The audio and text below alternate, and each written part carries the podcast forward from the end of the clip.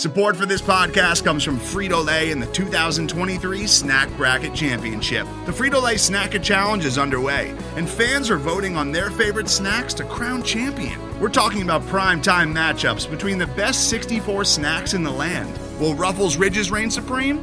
Can Doritos defend their dynasty? Or will Smart Food use their smarts for a surprise upset? Only you can decide.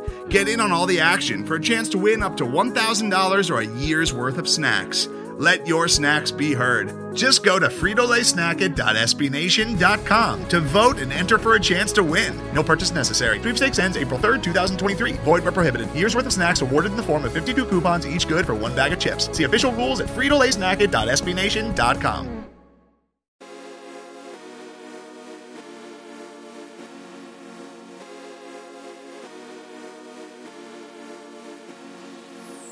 You're listening to Alamo City Limits Podcast with Noah Magaro George, the official San Antonio Spurs podcast of Pounding the Rock in SB Nation.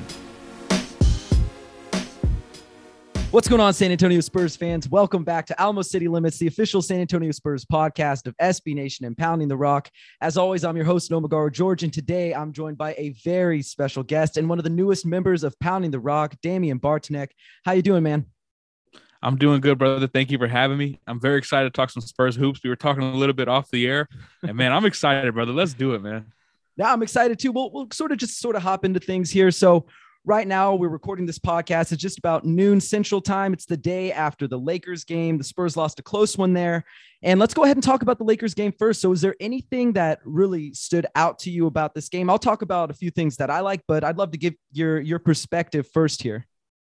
Yeah, I want to start first with like Keita Bates Diop nearly 30 minutes uh, while Thad got three minutes off the bench. That's what I really want to hit on. So down the stretch, we saw KBD was out there for just about the entirety of the closing lineups, whether it was, you know, wh- whatever was going on, like KBD was out there. You know, he wasn't a guy that was rotating in and out. And um, it's a bit shocking to me because that was a guy that some people thought had the potential of being waived before the year, or even if he made the squad, you'd see him like in a very limited role. Uh, but for Coach Pop to play Keita down the stretch, that screams that he's really confident in what he brings out the four, uh, whether it's off the ball or as a defender. And I know, sure, you could say like Keldon's off night or Doug's injury kind of had something to do with that, where KBD benefited from uh, from that. But man, to see him play those minutes and, and play consistently over Keldon down the stretch, uh, or even over a veteran like Thad Young, who I'll talk about later here, that speaks volumes so far about where this staff thinks he's at, in my opinion. Uh, and I'll kind of parlay those thoughts into Thad Young here and I really feel like Thad's minutes being in such a small package to start the year is a bit alarming. Obviously, these aren't the same players, but last time we saw a veteran addition play sparingly to start the year, he was bought up by midseason, and I'm referring to DeMarre Carroll. I understand San Antonio's opting to roll with this young group for better or for worse, but three minutes of Thad Young on Tuesday, you know he's averaging just about six minutes on the year. Uh, we, we could be looking at a guy that may not fit with this group like myself and others believed he would have. And maybe he doesn't play his way into the rotation, but rather his fit makes him borderline unplayable with the play styles that San Antonio currently possesses. So I know that was a lot to kind of throw out, you know, immediately. But man, KBD playing down the stretch was awesome for me. I, I, I liked seeing that. But Thad Young, three minutes, like that was that's it's been shocking, man. I don't know if you expected that, but yeah, yeah. Uh, so I think I'm going to take a little bit of a different approach, and obviously, I respect your opinion 100%. But here's why I sort of took issue with Keita Bates Diop playing. So I actually didn't think he was all that great last night. He actually had one of the final turnovers of the game that pretty much like sealed the deal for the Spurs. He wasn't really like anything to me except for a big body. You know, Keldon Johnson was in foul trouble. He wasn't going. Uh, like you said, Thaddeus Young really hasn't played very much. He hasn't really fit that well with the roster. And I'll sort of give a few thoughts about that. So my, my first thought is that you can't be playing Keita Bates Diop 30 minutes in a game. I understand why they did it. But at the same time, you've got a guy there, Thaddeus Young, who he was supposed to be like the prize of that DeMar DeRozan sign and trade, right? Even if he wasn't going to play like a giant role for the entire season, you figured like, okay, you're going to pick up his trade value. You're going to help him really integrate into this roster. He's going to help things flow. He's a really nice playmaker as like a, a post hub. He's a guy who's an adequate defender by all means, like a, a true professional. And then you might get something at the trade deadline for him, right? But if he's not playing, you're not you're not doing anything except hurting his trade value. You're one and three. I know the Spurs, in my opinion, have played better than a one and three basketball team, but and I just don't think they're going to be that much better. Like I don't think they're going to win a lot of games. And if you're a guy who's not playing at all for a team that's not winning, your trade value is nothing. It's nothing. And so for me, I think he brings more to the table than Keita Bates Diop does. I know he can shoot a little bit better than than Thaddeus Young, right? We know Keita can shoot better than Thaddeus Young a little bit. But at the end of the day, this is a guy who you're paying quite a bit of money. And I know it's the last year of his contract, but if you want to get anything out of him, and I think you could, there's no reason he should be sitting at the end of the bench. And I don't care that Keldon Johnson is in foul trouble. I don't care that he's been struggling all game. You leave him out there. This is what the season is for. It's for figuring out who is worth keeping around, who's going to be the next guy, who can handle these these crunch time minutes, the shots. I don't want to see Keita out there. I'm sorry. He's a guy who what? He's 25 years old. He's been on two two-way contracts. He was a, a cut candidate at the beginning of the season, before the season like ever began. And to me, it's just the same as if you had played Dante Cunningham 30 minutes, right? Like, what did that do for the Spurs? I'm not saying that he played a ton of minutes all season, but like when he played those games, didn't really impact winning, didn't really change anything. It just stopped other guys from getting minutes. And so for me, I'm glad for Keita. If he if he carves out a role with the Spurs, good for him. But at the end of the day, it hurts Thad's trade value. Keldon could have been out there. I know, like I said, I know he was struggling, but that's just my opinion with that. And I have nothing against Keita. I hope he does well, and I hope he proves me wrong. Just like I hope every player who I've ever said anything about proves me wrong. But it's really tough to see him out there. But I did think, uh, you know, maybe that's not going to be a consistent theme throughout the season. What do you think about that? You think he's going to get a lot of minutes, or this is really just a situational thing? No, I think it was situational, and I agree. Like, of course, I would rather have seen Keldon out there, but I think just for the time being, like we're, I mean, we're talking about a guy in Keldon who hasn't made a three point shot yet, for one, and for two, I mean, two of ten, you know, foul trouble. Like, I can see why they did it. I think I still think it, you know it shows that at least they're confident in in KBD to at least produce something to do something enough to where Keldon isn't seeing the floor, right? So while I I'm not, I'm not saying like oh man I want KBD down the stretch, you know, 82 games for the rest of the year. uh, I am saying that hey, I mean it's it's an encouraging sign from a guy who you know I guess it's more of a feel good story. Like hey, he he could have been cut, he's not cut. He was just closing the lineup down with against the LA Lakers. Like you know maybe there's something there, but uh, in terms of Thad Young, I want to I want to say one more thing about that. It's really interesting how like his play style, like we knew the Spurs weren't going to be this great shooting team. We knew in the front court, especially like outside of you know five six feet. I know Drew Eubanks likes to shoot three a little bit now, but you know the Spurs front court isn't offering much, right? It's kind of like Thad Young. You need to play him. You need to play him alongside a big man that can shoot the basketball, that can space the floor, and uh, it's really hard for me to imagine many lineups where he does play like even if he is like the small ball five, which we know he can do a little bit. It's it's almost like you need him out there with like shooting or off ball off ball movement players who like aren't just you know butt down ready to spot up and shoot. You know what I mean? So that's that's it's it's really crazy. And I knew this, like we knew this, but for some reason my dumb brain was like, no man, he can do more. He can do more. But I just it's just not working, and it's really hard for me to envision something with with Thaddeus Young throughout this year. Yeah, no, I completely agree with you. It's it was sort of one of those things that I was optimistic about his fit. He's a really smart player, a high basketball IQ. He has got a lot of skill for somebody who's a little undersized at the five. Maybe he's still a little bit undersized at the four, but I liked him a lot. You know, he was a guy who fit in really well, arguably the best, or not best, but third best player on the Bulls last year before they got Nikola Vucevic. But I think you're absolutely right. He had a guy like Nikola Vucevic, Lauri Markkanen, guys who can shoot the three ball. And there's just not really a lot of that. Like I was really optimistic because you know we saw Drew Eubanks saying, you know, oh, I can shoot the three. I've been working on it. He showed it off in the preseason. Jock Landale shot. We know he could shoot. So it's like, okay, if he's in the backups, if he's playing with those guys, and he's got a few bigs who can shoot the ball, I think this might be able to work. He's got Devin Vassell, he's got Lonnie Walker, maybe Josh Primo, Tre Jones. Like there's enough mm-hmm. shooting there that it could work in theory. But that just hasn't happened. I mean, Jock hasn't played. Drew really hasn't shot the three ball. I think he took one for the first time yesterday, didn't make one. And maybe that'll change. But for now, he's almost unplayable inside these Spurs lineups, which is really tough because at the same time, while I think, you know, they, they need to play him. They've got to maintain his trade value. You know, I know that they're going to be trying to win games. And honestly, I don't know if Thaddeus Young helps you win games with this roster as constructed, which is really tough. And I think the last thing I want to talk about here with the Lakers game with the Spurs is San Antonio's inability to close out a winnable game minus LeBron James. And, and I know that, look, people were going to say if they beat them, oh, well, it was without LeBron James. But if they if they lose like they did last night, they would go, oh, well, but it was with, Le, you know, without LeBron yeah. James. So yep. it was a lose lose situation for the Spurs, I think, in a lot of the minds of fans who were like optimistic for that game. But I will say they were close. They had it several times where it looked like, okay, they can put this away. They didn't. Is that something that you expect to happen this season? Because honestly, young teams typically struggle in crunch time. They don't know really how to close out a game. And DeMar DeRozan was the closer. So, you know, who's going to close these games? What's going to happen? And, and, and do you expect this to sort of be an issue where, okay, it's a tight game with a good team, but they just don't know how to finish? Yes, on the on the second question, I think that we I sh- I think we all should expect them to kind of I don't know if struggle is the right right word, just because like I mean I think Dejounte kind of proved that hey he's pretty comfortable in that role as the go to scorer, especially down the stretch. But I, I, I mean, I don't know. Maybe I'm, maybe I'm just picking and choosing here because, yeah, I don't think the Spurs are going to close out many uh, tough games, any, any many close games, especially against teams like the Lakers or even if it's a Denver where they play them tough for two and a half quarters, you know, like stuff like that. But I will say, like, I, I like the fact that we saw Dejounte be really comfortable and and kind of embrace that go-to role that a lot of people thought that maybe a Lonnie Walker would have been or uh, a Derek White it's, it's kind of like Dejounte rose to the occasion. And while, yeah, he did kind of fail in a sense because, you know, the whole team did essentially down the stretch, we didn't see that hesitancy or discomfort that you may see. I mean, this this team funneled their their their closing offense through DeMar DeRozan for the last three years. It, it was like every possession, you know, he's touching the ball. And this time we got DeJounte Murray, you know, in this first option role. So I, I was fine with what we saw. I, I would be just like kind of like, like a little like hesitant to say like oh yeah, this is this is you know the bread and butter. It's only going to improve with time. While that may happen, that's a lot to put on a young team's plate, in my opinion.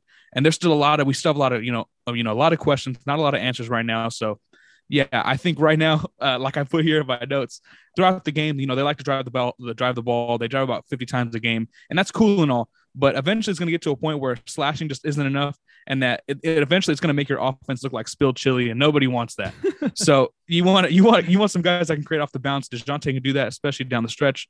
But all in all, I was I was happy with what I saw. Embrace the struggle, like the saying goes, and um, I think maybe Dejounte in these you know little failures like this might make him a better player for the next time um, you know he's up to bat.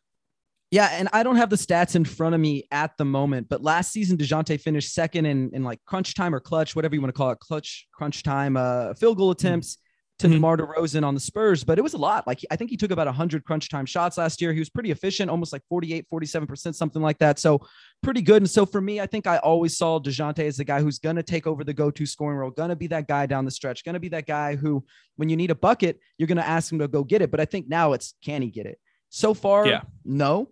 But it, mm-hmm. again, it's a small sample size. It's four games. Yep. And I think the thing that interesting more than anything was the closing lineup last night. So it was DeJounte, Lonnie, Vassell, Keita Bates Diop, and Jakob for fourth and overtime. That was the closing lineup for both of those periods.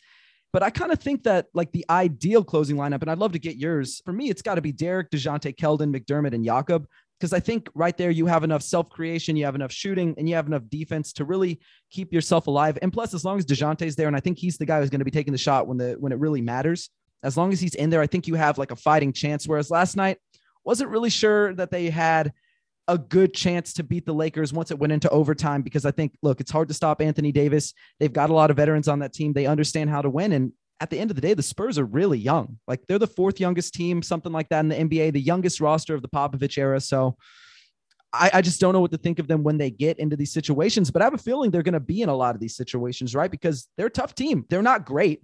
They're not a really, in my mind, a playoff contender. They're not a title contender, but they're competitive every night. They haven't rolled over any game. There hasn't been a single game where, okay, Spurs are getting blown out. Oh, this one's over before it begins. Like they have gotten after it every single night. So that's just my ideal closing lineup, but I'd love to hear yours. Who do you think should be at the end of the game, you know, in there when, when it matters, when the game is on the line? Yeah, um, I agree with you by the way, too. Like they're gonna be in a lot of these games. Just they, they play like a young team, man. And I mean that's why yesterday when I'm saying like I'm enjoying this, I just enjoy the fight. I enjoy the effort. Uh, it's definitely you know a breath of fresh air because last year we didn't really experience that all too much. Uh, but my I think ideally the best closing lineup in my opinion is Dejounte, Derek, Devin, Doug, and Jakob. You might be giving up some interior pressure here when it comes to like rebounding, but this lineup outside of McDermott is pretty versatile defensively. Uh, I think Doug is at least a willing defender, so you won't have to worry about you know those DeRozan type defensive mishaps. But the shooting is there off the ball. You have two strong pick and roll players in Derek and I may sound crazy, bro, but I love me some De- uh, some Devin Vassell in the pick and roll, especially yesterday. Had a really nice dish to Jakob. You have some slashing ability, you have some mid range scoring, and I think that's that closing lineup would be best. But I'm just looking at the needs of this team and kind of what's the most balanced, you know, quote unquote balanced lineup. that also gives them, you know, a needed shooting spark. And and while they can also be, you know, versatile enough defensively so, for to take on whatever matchup. So that's the lineup for me that I like. I don't know, man. Maybe I'm just crazy, but I think Devin Vassell is so valuable to the, to this team, especially when he's on. I just want the most Devin Vassell minutes that I can get. Maybe I'm crazy, Noah. Tell me if I'm no. I love I love Devin Vassell. I had him fourth on my big board a few years ago, and people were like, Yeah. "Really, fourth on your big board?" And I was like, "Yeah, I still believe it." Like even after his rookie season, and Tyrese Halliburton, you know, he got picked right after Devin, and people were like, "Oh man, they should have taken Tyrese." I was like, "No, I still believe in Devin. Give him three years. That's when we'll figure out who is who." I really believe in Devin. I think he's a really good player. I don't know if he's going to be that number one kind of guy, But mm-hmm. he's one of those guys like Mikal Bridges who he's so impactful. He can help winning. He's an excellent off ball defender. He understands where to make the rotations. He knows where to be. He's got those long appendages. He can get every deflection you could ever imagine. And then he's also got some like a little additional stuff on the offensive end. Like he can shoot off the bounce from the mid range. He can catch and shoot from three. The one thing I want to see him do is really get to the rim. I'm not sure that's ever really going to happen to him. He's not super explosive, doesn't have a bunch of wiggle off the dribble, but you know what? I like Devin. I really, really, really like Devin. And I want I want to move on though. I want to talk about DeJounte. I want to talk about Yaka. Both of them had themselves a game last night. DeJounte had a triple double. I think it was a career high 15 assists as part of that. Jakob had 27 points, another career high. What do you think about DeJounte? Like, is that something that we should expect from DeJounte, or, or is this, you know, more of just a one night explosion? Or do you think he's that dude? Do you think he's a guy who can be, you know, top two, top three, top four in the NBA in assists per game because he's getting his teammates open? Uh, that's tough. I don't know if if Dejounte has has you know top four, top three uh, assist numbers. I think, uh, like we mentioned, you know he's a good rebounding guard. I'd say that. And I obviously there's you know, other technical reasons why they're also letting him you know get these boards as well. But I think as a scorer, I think he could average you know around that 18, 19, 20 points per game mark. The rebounds the same thing, probably that six, seven, eight range. Even the assists, you know, he, with how much the ball's going to be in his hands. I don't have the usage numbers in front of me, but I would assume that he's going to be, you know, their primary ball handler at all times when he's on the floor.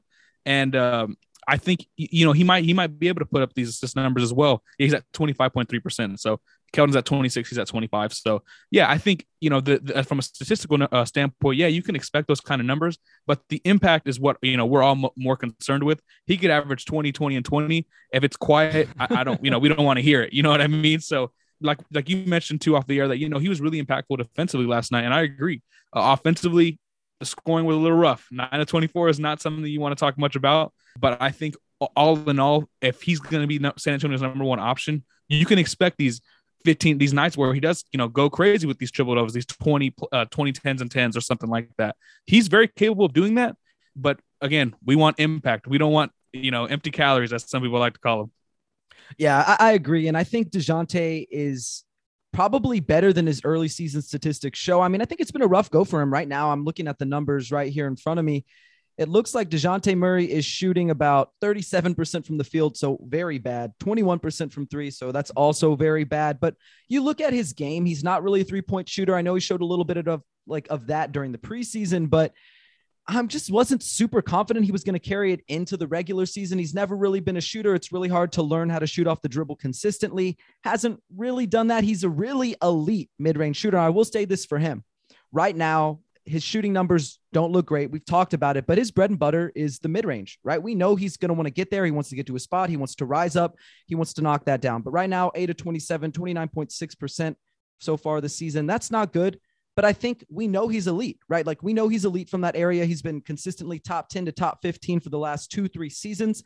I think he'll get back to there. And once he starts getting back to there, I really do think he's going to be the leading scorer for this team. I think he's going to be that guy who runs the offense and looks a lot more efficient than he does right now. I think they're still figuring things out. But, you know, I, like I said, before the season started, I said DeJounte is their leading scorer. Is he still that guy, at least in your mind, who's going to be the leading scorer, who's going to be the guy who they give the ball to and say, hey, this is your team? Are you still confident in that? Yeah, I think I think Dejounte is probably the the best. Like he's the most qualified. I think off the dribble kind of creator score for this team. And while like we mentioned, the shooting numbers are down. Uh, I think he's probably the most consistent scorer, like scoring option on the team as well. Um, so yeah, I'm still a believer that you know he can be that go-to scorer for this team. I think he flashes a you know a con- consistent offensive scoring threat uh, that other players on the roster don't have.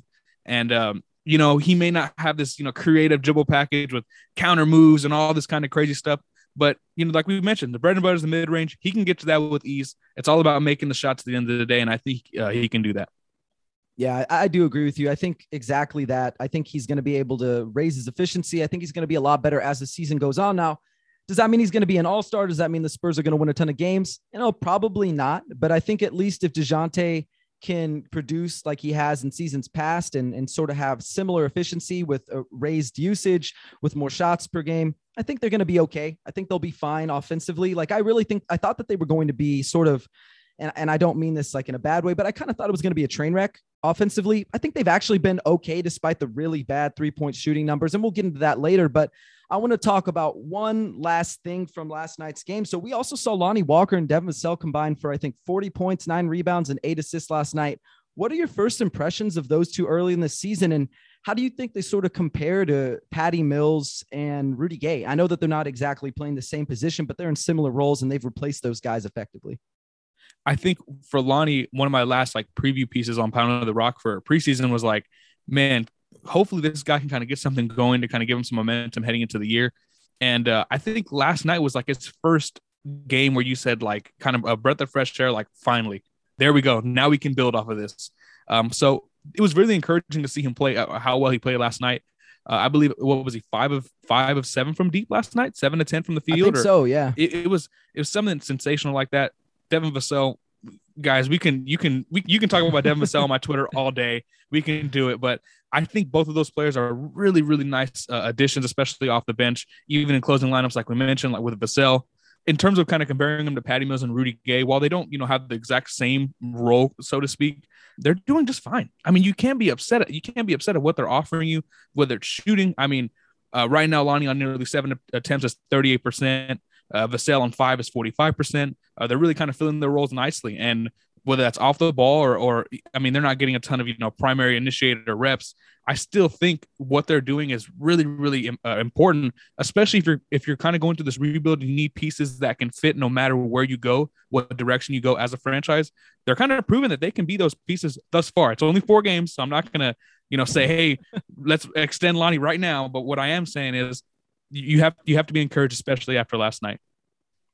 Absolutely. Yeah, I think Lonnie looked really good. I think Devin looked really good. And I think if they can continue to shoot, now I don't think they're going to make like five three pointers every single night, but if they can mm-hmm. provide some shooting off the bench, I think that goes a long way for the Spurs team who, look, they don't have a ton of shooters, like proven shooters. I know they have Bryn. I think he played like five minutes last night. Like Pop yep. seems to have a pretty short leash on him this time around. He wasn't performing. He yanked him from the game. That was it. Uh, Doug McDermott, we know he can shoot the ball, but he got injured last night. He didn't come back in the second half. And they're going to need guys like Lonnie Walker, Devin Vassell, guys who coming out of college, they projected to be good shooters. They're going to need them to be that. They can't be streaky. They can't be inconsistent. They're going to need that if they want to be competitive because look, the, the years where they have been very bottom of the barrel in the league in terms of three point volume. And then last year where we saw them were almost near the bottom in three point efficiency, they weren't good. They just simply weren't good. And they're going to need that every single night if they want to continue to be competitive. Because I think early on this season, we've seen a lot of fight, we've seen a lot of encouraging things. But as the season goes on, I think the, the picture could change. If that shooting is not going well, teams will start playing you a little bit different and it could really change the dynamic of the entire offense. But we'll move into uh, sort of what we've seen from the opening week. So we had the Lakers last night, but the Spurs also played the Orlando Magic, the Denver Nuggets, Milwaukee Bucks. So what were some of the things that you saw from that? And do you think that the Spurs sort of lived up to your preseason slash offseason expectations, or or are they a different team than you thought they were going to be? I think the one thing that stood out to me, I'll answer both. The, the one thing that stood out to me immediately was uh, this team definitely plays up to the competition, and that's encouraging. That's a good sign, uh, especially from a young group. They play every single game like it's their last, and you like that. Against Orlando, not a very good team. They took care of business. Thumbs up. Uh, you played tough teams. Denver, even without Jamal Murray, they're a good team. Milwaukee, come on, we know. Uh, the Lakers, even without even without LeBron, we know, right? And they played up to competition. That's a good sign. In terms of living up to my preseason or offseason expectations, I expected them to be like one and three, you know, through four games. I know some people. I got some. Someone was like, "Dude, are you serious? You think they're going to win 33 games?" Like they were angry with me, and I'm like, no, like let's take a deep breath. You know, young team. You know, eh, there's a lot of you know we got a lot of things to look for this year. Like let's calm down with the expectations, and I think they're doing just fine. I mean, I'm not upset. Maybe it's because I'm just enthusiastic. They're a young team, and so I like the fight that they're showing or something like that. But nah, I, I think they're they're they're doing just fine right now. They're they're on they're on schedule. They're on track. Yeah, you lost to three really good teams. okay, you're you're a really young team. Like it's we're good. Like it's fine. But I would love to hear what you have to say about it. I didn't have any expectations really for the Spurs, like big expectations. I didn't think they were going to make the play in. I didn't think they were going to make the playoffs. And like I've said, I think they're going to be competitive every single night, and they have been. And the fact that they weren't blown out by any of these really good teams, and like you said, even minus Jamal Murray, even minus LeBron James, even minus like the Bobby Portises and Donte DiVincenzo's, they've looked good. They've played to the competition. They haven't rolled over at all. They've been in the games. And the thing that I've really loved is they've been in games with their defense. Even if the offense sort of flounders, their defense has been exactly as advertised. I know some people didn't really believe that. They were saying, okay, well, they got Vassell, they've got Derek, they've got DeJounte, they've got Yaka, but like, who else do they got? And I think everybody else has really stepped up. And if you look at some of the defensive field goal percentage numbers, you can read a little bit into that with guys like Lonnie and Doug McDermott. They're not doing too well, but I think as a team, they've really covered well for each other. There's no real huge liabilities. I know Bryn Forbes was a big liability last time he was here, but let's be real. He played next to Patty Mills and Marco Belinelli. Like it was always going to be really tough for him to succeed. And now that he's playing next to guys who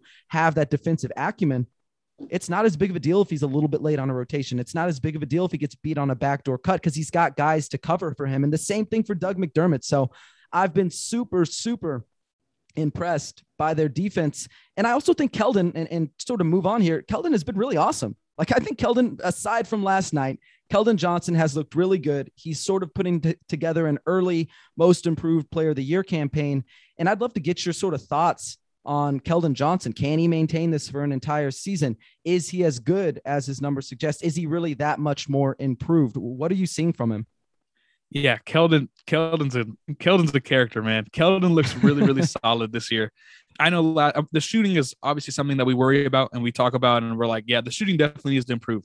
But outside of that, I mean, this guy's really making. I mean, let, let's let's let's throw it out here for a guy that has next to nothing when it comes to shooting right now for him to be shooting 50% from the floor, 7 to 14 tonight, that's pretty impressive. You know, defenses, especially now, I mean, look at what happens whenever, uh, you know, half court offense versus half, half court defense where everything's set up. They would dare him to shoot, and he's still, uh, you know, able to get his own shot, you know, 18 points a night. Like, that's that's really impressive, all things considered. And just wait till you know the shot falls eventually. If it does, like it, you it, you know your mind kind of goes like, man, what will that open up for not only himself but for others on the team? So I think he's been really good as well you know, he's taken just about, I think it's like 60% of his shots are inside of 10 feet. And um, once that range kind of starts to step out a little bit, man, it would be, it would do some things for the Spurs offense. So I agree with you. He's looked really, really good. We need the shooting to improve, obviously, but you're encouraged, man. I mean, this, this dude looks, looks legit. Yeah, he hasn't made a three pointer yet this season, but I don't expect that to be the case, right? Eventually, he's going to make some, even yeah. if it's below league average. I think he's going to sit in the low 30s, mid 30s and that's fine. I think once he gets there, they might respect him a little bit. It might open up some more avenues to get towards the basket because right now that's like all of his offense, getting to the free throw line, mm-hmm. finishing at the hoop.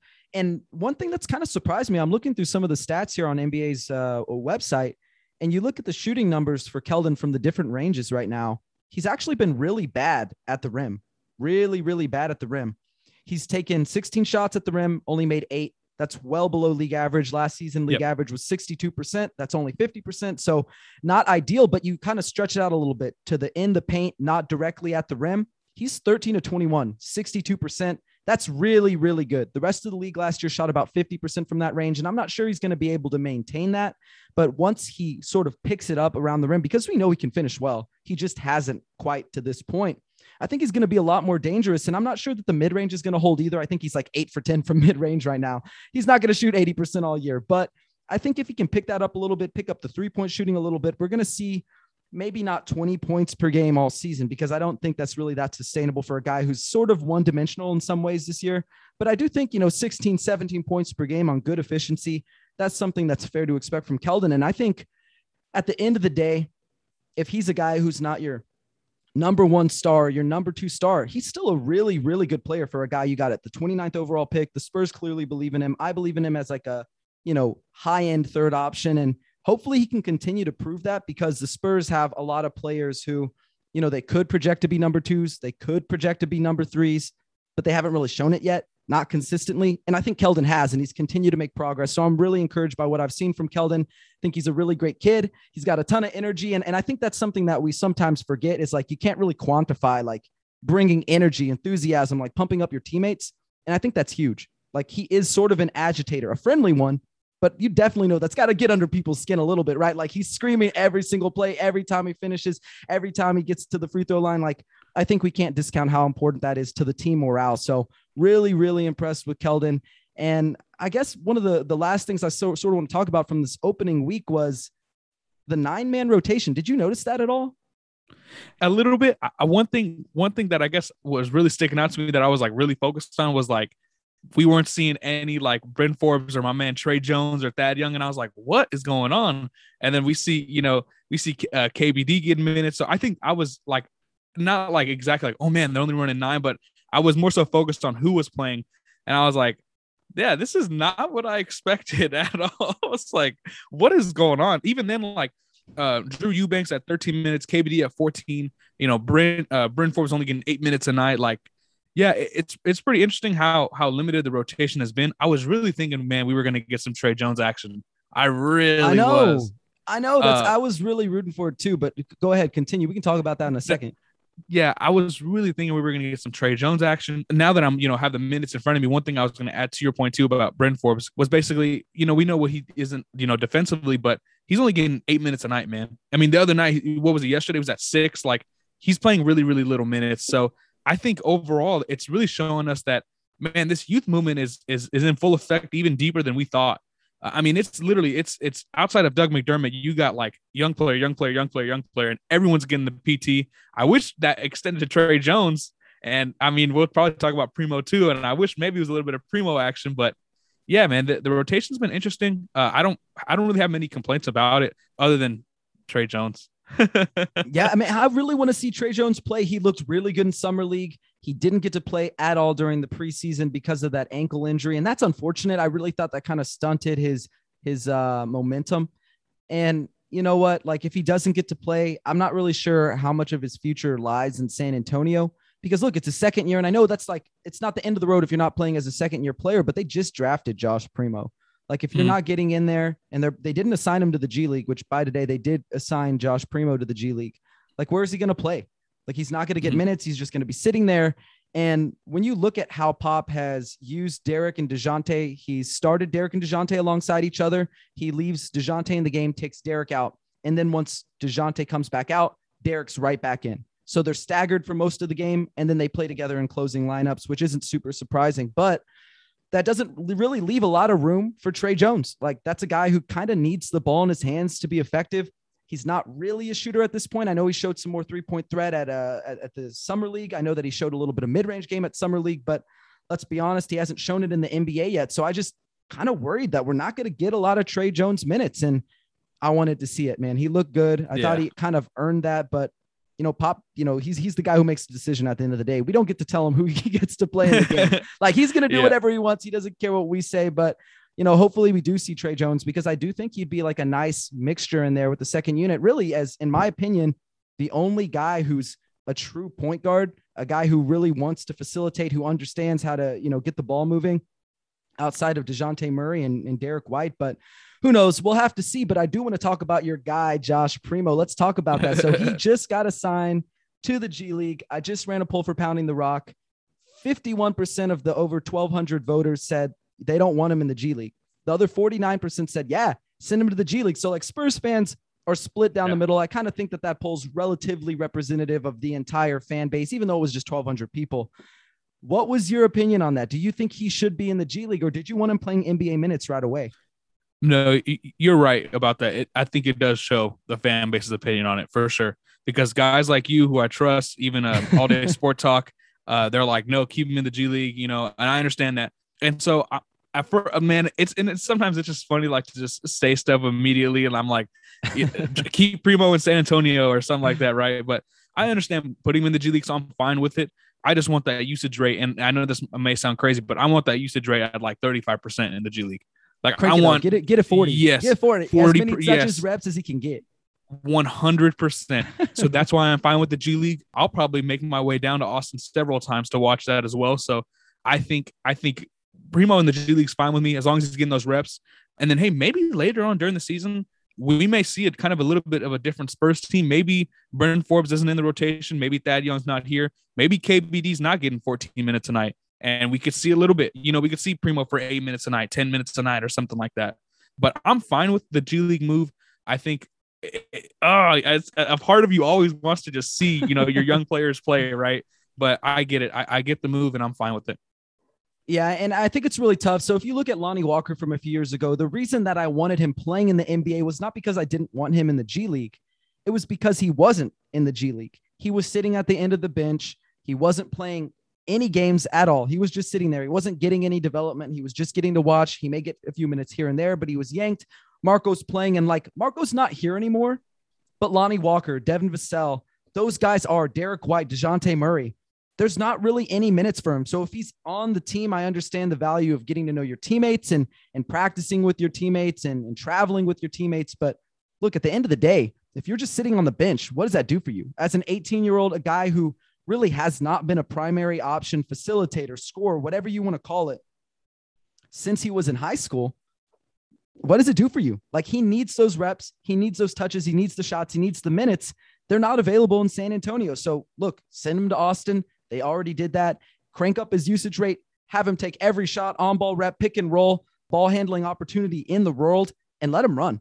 Like, because, and I'll throw something out here, uh, and I'd love to get your opinion on it too. But look, he, he was good during preseason, but what did he play? Third stringers, guys who are on Exhibit 10 contracts, guys who got cut, who are no longer in the NBA, guys who are in the G League.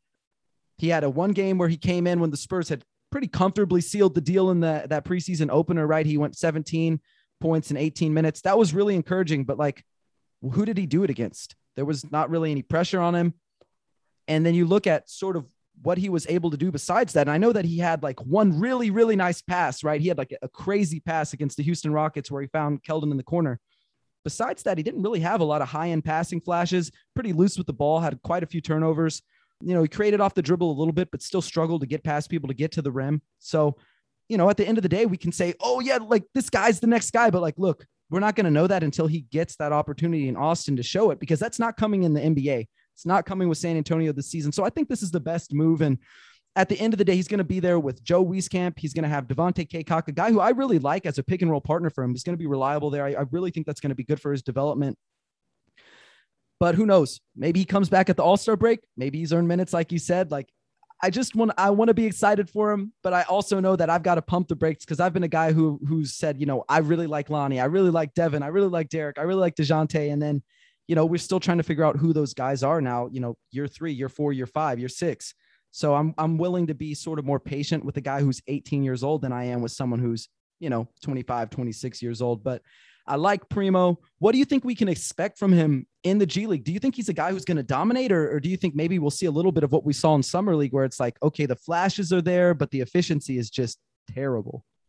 There's a part of me that really thinks like this may be like a cop out answer, but like I think we're going to know pretty quickly like what we're going to see. And I mean, like if it's if it's off the rip game one, game two, and like Primo's putting up some really impressive numbers and you know, because my big deal with him, my big thing that I saw that that made me think like, hey, maybe this kid can play, right? May, but not like you know 20 minutes a night, but very you know little minutes here and there and stuff like that.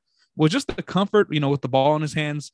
While yes, he did commit some turnovers and then efficiency numbers were not great, he definitely looked very comfortable with the basketball in his hands. He knew what he was doing, uh, very much in control. And from an 18 year old, 19 year old kid, like that's really that's really impressive. That's what I kind of liked more, and that's something that I always look for is comfort. Obviously, like if you're if you're comfortable with the basketball and you're heaving shots and you're making 10% of them like that's not good. But you know what i mean uh, along those along those lines. But in terms of primo yeah i think in the g league we're going to see him with the ball in his hands like we like we were mentioning and joking around we're really going to see him with the ball in his hands a ton. And uh, i think overall one one thing that we should all expect is for him to play you know pretty solid hoops. Like you got to remember he's 18 years old and yeah he's not playing against you know true nba talent but I think there's a chance that Primo could be look really, really good in the G League. Like I, am I do, I do like him a lot. So maybe I'm biased or whatever, but I'm, I'm, I'm impressed and I'm, and I'm uh, excited to see what he does. I'm right there with you. And I know I don't really live close to San Antonio. I'm in the DFW area, but I've already got tickets to go to the Texas Legends games when they play the Austin Spurs. I want to see him. I think he's prime time. Like he's prime time. We saw that. And I know like that's the, the plays that he made where he just had those incredible flashes of on-ball creation of being able to find teammates of being able to shoot threes from the corner move around without the ball like all of that all of those flashes that's what have people excited and I'm excited for that too. I'm ready to see him play, even if it's just in the G League. I think it's going to be really integral to his long term development. And, and look, 18 years old, he's got plenty of time to develop. And, and I think I tweeted this out. He became the 15th youngest player ever to play in an NBA game.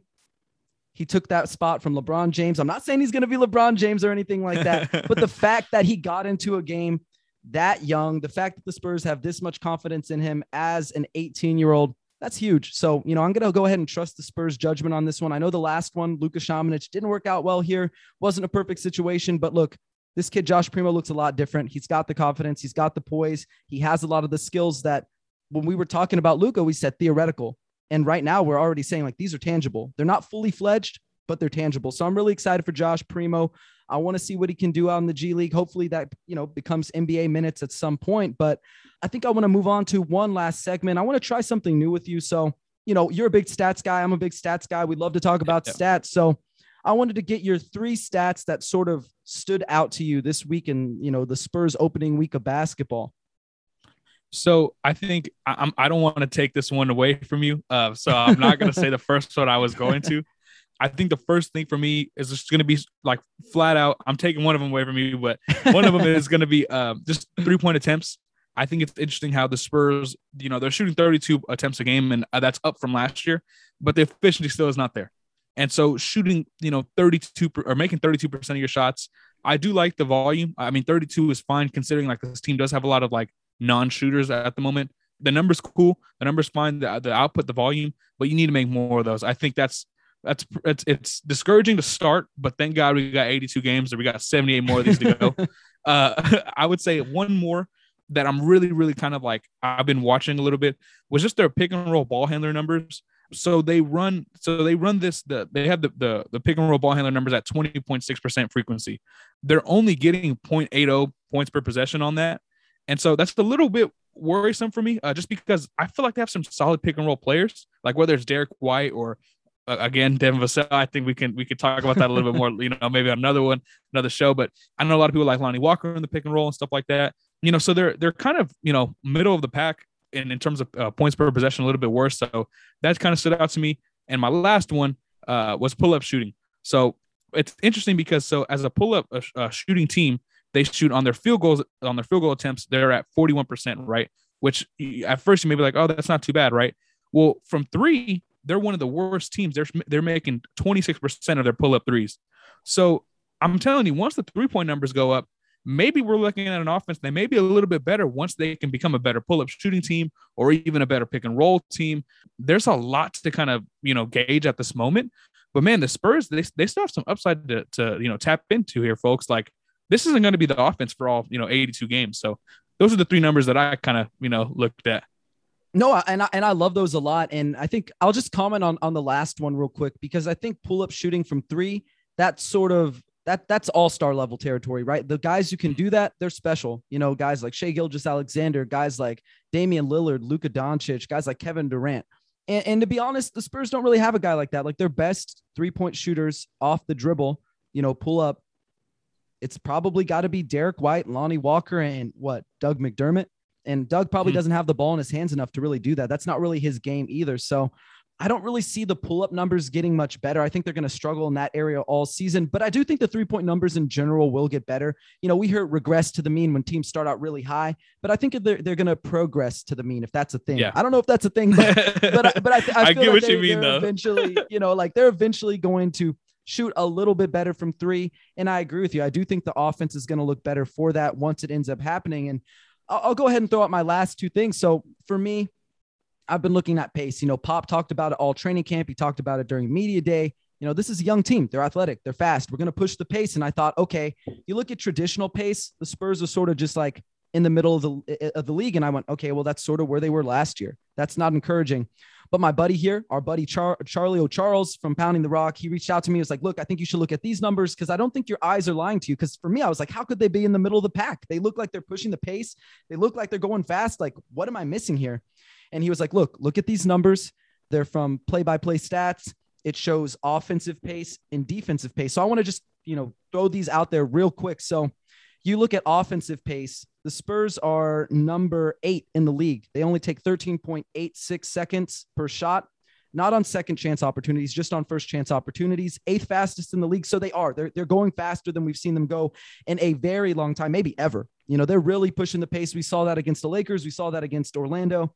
And then the thing that I really like is the defensive pace. So defensive pace, you want it to be slower because you're working, you know, you're making the opponent work for shots.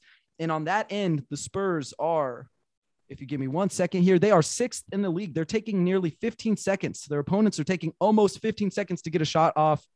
That's really encouraging because, like we discussed, their defense has been really good. The personnel, they have that finally to be able to make teams work for points. And we're seeing that every single night. I know that there have been some high scoring outings, but at the end of the night, these, these guys are really making their opponents work for the for their shots, for their points. And I think that's encouraging because that's going to have to keep up for the rest of the season for them to be competitive. And, you know, luckily they have guys like DeJounte Murray and Derek White and Jakob Poeltl. And I'd even throw in, you know, Devin Vassell and, and uh, Drew Eubanks to an extent in there as well. So really happy with that. And I guess the last thing I want to lead off here in terms of the stats that uh, I really like from the Spurs or, or, that really stood out to me was just their turnovers that they've been forcing and points off turnovers. Right now, I think if I'm looking right, I think I have these right right now. Their points off turnovers, they're getting 20 and a half per game, which is fourth in the league. So not only are they making it really hard for their opponents to score points, they're making it hard for them to just dribble the ball around, you know, pass the ball. Yeah. Like they're intercepting balls, they're getting deflections, they're getting steals, they're getting blocks, and then they're going the other way and they're scoring points, which is the easiest way to have offense besides getting to the free throw line. So really, really encouraged by that. I hope that that that sort of maintains throughout the season. That's yet to be seen, but overall, I think the Spurs have looked a lot better than one and three. And uh, I, am not sure how you feel about that, but I'd love to know, you know, before we close out things, is this team better than one and three right now? Are they playing better than one and three? No, no, they're not better than one and three because they're not better than the teams that they lost to, but they're better than the like. Uh, yeah, no, they're they're they are what their record says they are. They're a young team. They're one and three for a reason. I don't think they shouldn't be one and three. I didn't think they were going to be anything other than one and three, but no, I think they are what their record says they are. It doesn't mean that they stink. It's just that they're a young team and they're showing that they're a young team. I think that's fair. I'll go with the opposite end of the spectrum. I think they are better than a one and three team, not because they should have beat the, the teams that they are playing, but I don't think at the end of the year they're going to have like a 25% winning, you know, oh. percentage. I, I, think yeah. I think they're better than a one and three team. But I, I, agree with you. I don't think they should have beat any of the teams they lost to. They faced the reigning champions, they faced the reigning MVP, and then they also faced you know, maybe LeBron James was gone, but Anthony Davis is also an MVP level player. Like I know people like to give him flack for, oh, he can't stay healthy or he's always on the ground or, oh, this dude wants to shoot, but he can't play in the interior like Duncan. Like it's okay. He doesn't need to be Duncan. He's his own player. He's really, really good. Clearly, we saw that last night. So yeah, yeah, I think the Spurs have been pretty good, even if their record doesn't show it. But let's go ahead and close things out here. And before I let you go, go ahead and let everybody know where they can find you on social media, what you got going on. Throw anything out there that you want to. Yeah, man. Thank you for having me on first. Uh, I appreciate it, man. This was a lot of fun. Just love talking Spurs hoops, bro. This is pretty dope. Anyone Spurs fans, basketball fans, y'all can find me at DA Bartonek on Twitter. That's at D A B A R T O N E K. I cover the Spurs for Pounding the Rock. I cover the Washington football team for Riggo's Rag, and I do a lot of Texas State football stuff, Texas State sports stuff in general as well. All that stuff's on my Twitter. So just follow me. I got my own football podcast. I got a whole bunch of stuff going on, y'all. So just check out the Twitter and just holler at me, man. yeah, definitely check out what Dame's doing. And, and everybody, thank you so much for joining me once again. And uh, thank you to everybody who tuned into this edition of Alamo City Limits. And for those listening at home, make sure to subscribe, leave us a five star review on Apple Podcasts, Spotify, wherever you get your podcast. We've got a fantastic staff of writers over at Pounding the Rock, and that now includes Damien. So go ahead and check out everything that we're doing there. But until next time, Spurs fans, take care.